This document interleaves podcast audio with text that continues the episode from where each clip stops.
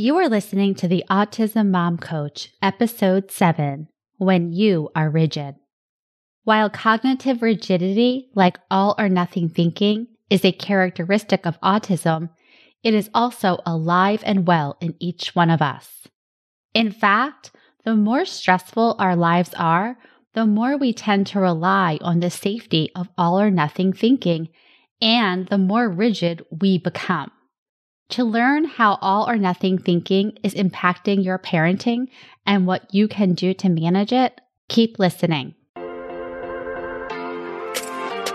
Welcome to the Autism Mom Coach, a podcast for moms who feel overwhelmed, afraid, and sometimes powerless as they raise their child with autism. My name is Lisa Candera. I'm a certified life coach, lawyer, and most importantly, I'm a full time single mom to a teenage boy with autism.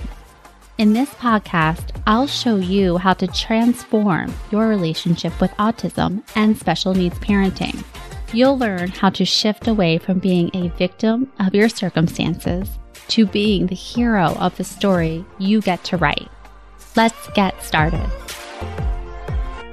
Hello, everyone, and welcome to the podcast. I'm so glad you're here, and I hope you are doing well. We are doing really well here. We've been having such a great time in our new place. We just moved in last week, and it's been pretty busy, but all in all, it's gone super well. And the last thing that I moved from our apartment to the townhouse was the Lego Death Star. I have the job figuring out how to transport this giant Lego set. Now, for those of you who are not familiar, the Death Star is from the Star Wars movies. It is the Empire's moon sized space station, and it can blow up planets and fun things like that. The Lego version of the Death Star is 4,000 pieces. My son had been asking for this Lego set since he was seven years old. And I always told him, no, we're going to wait until you get older when you have more experience and more patience. That'll be the appropriate time to do it. And so, sure enough, the perfect time came when COVID hit. And he was 13 years old. He'd put together tons of Lego sets. So we knew he had the skills to do it. And it just seemed to be the perfect thing to do during quarantine. And it was. He was beyond thrilled to receive it. And he had so much fun putting it together. And he was just so proud of himself because he put it together in just a few weeks. And that was with me urging him to take breaks. And he was just having so much fun with it. So it was overall just a really nice experience.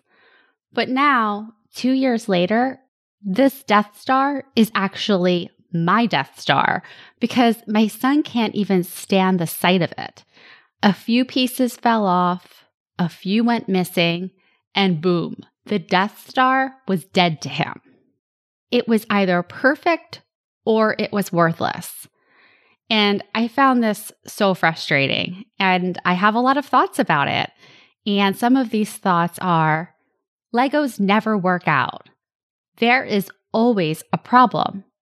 He can never just enjoy himself. I wasted $500 and this was a fail. Notice anything here? Thought work has been really eye opening and humbling for me, noticing all of my all or nothing thinking and all of my rigidity. And it's not just me. I see this in my clients all the time. And it seems ironic at first, right? We're raising kids with autism. They are the ones with all or nothing thinking. They are the rigid ones, right? But guess what? So are we. And sometimes, maybe even more so. I want to talk to you about all or nothing thinking, how it shows up, and how it makes perfect sense but also what we can do to manage our minds when we find ourselves in these either or situations. So, first, all or nothing thinking is usually defined by pairs of opposites, such as something or someone is good or bad. And this is all over the place in the autism community. Take, for instance, ABA therapy. Love it or hate it, no in between. Puzzle pieces, that's a big one, right? For some people, it's either the greatest thing or the worst thing. Something is either working or it is not. Think vaccines, medications, speech therapy. But it can also show up as believing there are only two choices to something. For example, do you remember the character Walter from the Muppets movie? This was the 2011 version. In the song, A Man or a Muppet, the character Walter is having an identity crisis caused by the fact that he sees both sides of himself and the belief that he is either one or the other. That is what all or nothing thinking tells us. And when you start looking for it, you will find it everywhere. And it's everywhere because it comes so naturally to the human brain. It provides our brains with certainty, and brains love certainty. Certainty means safety. It means your brain gets to preserve energy because it does not have to think or ponder. You're either a man or you're a Muppet. No identity crisis. Simple. So take a look at your thoughts and see where this shows up. And I'm going to ask you a few questions here just to see if you see yourself in any of these.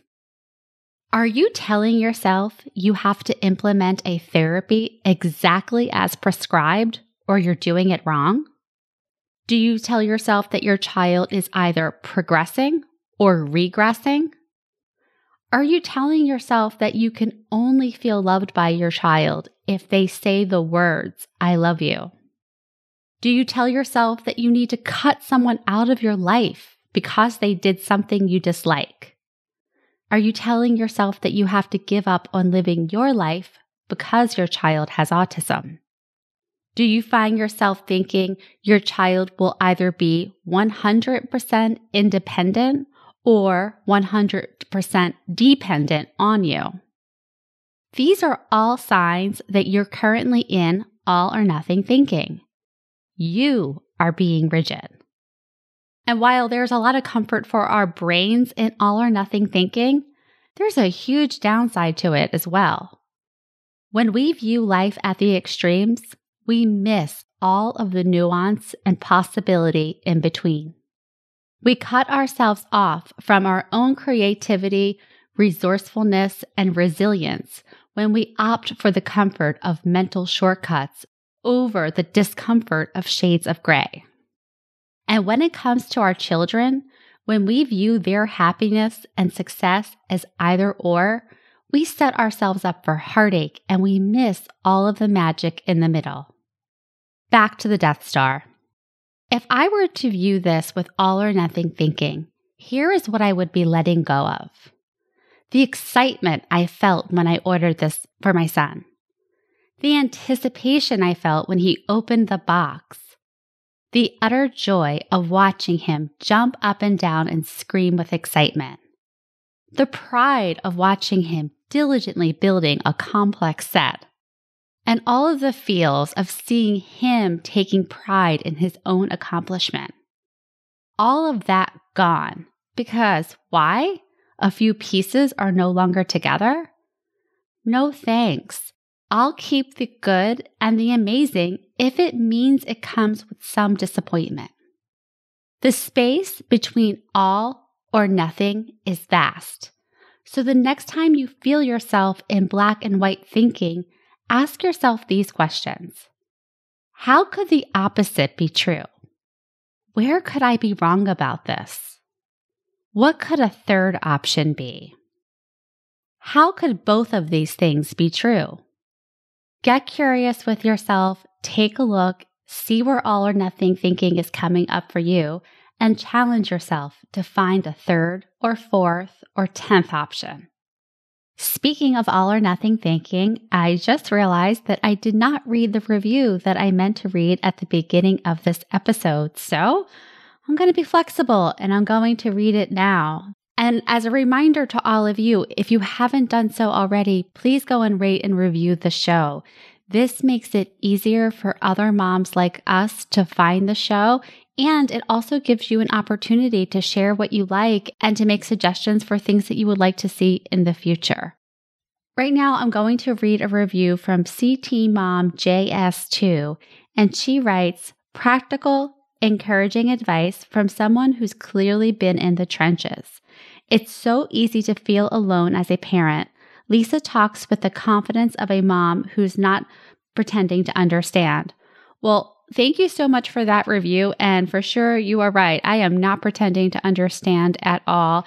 I am there with you in the trenches on our own journey. And although all of our circumstances look a little bit different, right? I'm a single mom of one child who is verbal and high functioning. And I know that's not the circumstance for all of us, but there are more things that we have in common than we don't. And so I am so glad to offer any support I can to you wherever you are in your journey and to whatever your circumstances are.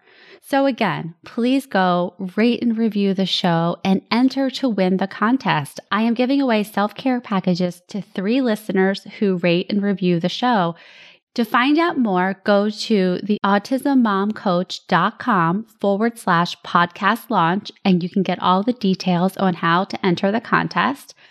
The contest runs through the beginning of May. So if you haven't already, please get your review in.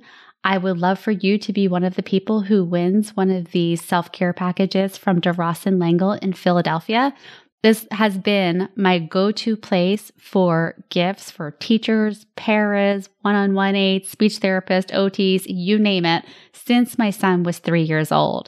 It's a fantastic place. They have wonderful products, and all you have to do is enter the contest and you may win one of them. So, with that, thank you for listening, and I will talk to you next week. Thanks for listening to the Autism Mom Coach. If you want more information or the show notes and resources from the podcast, visit theautismmomcoach.com. See you next week.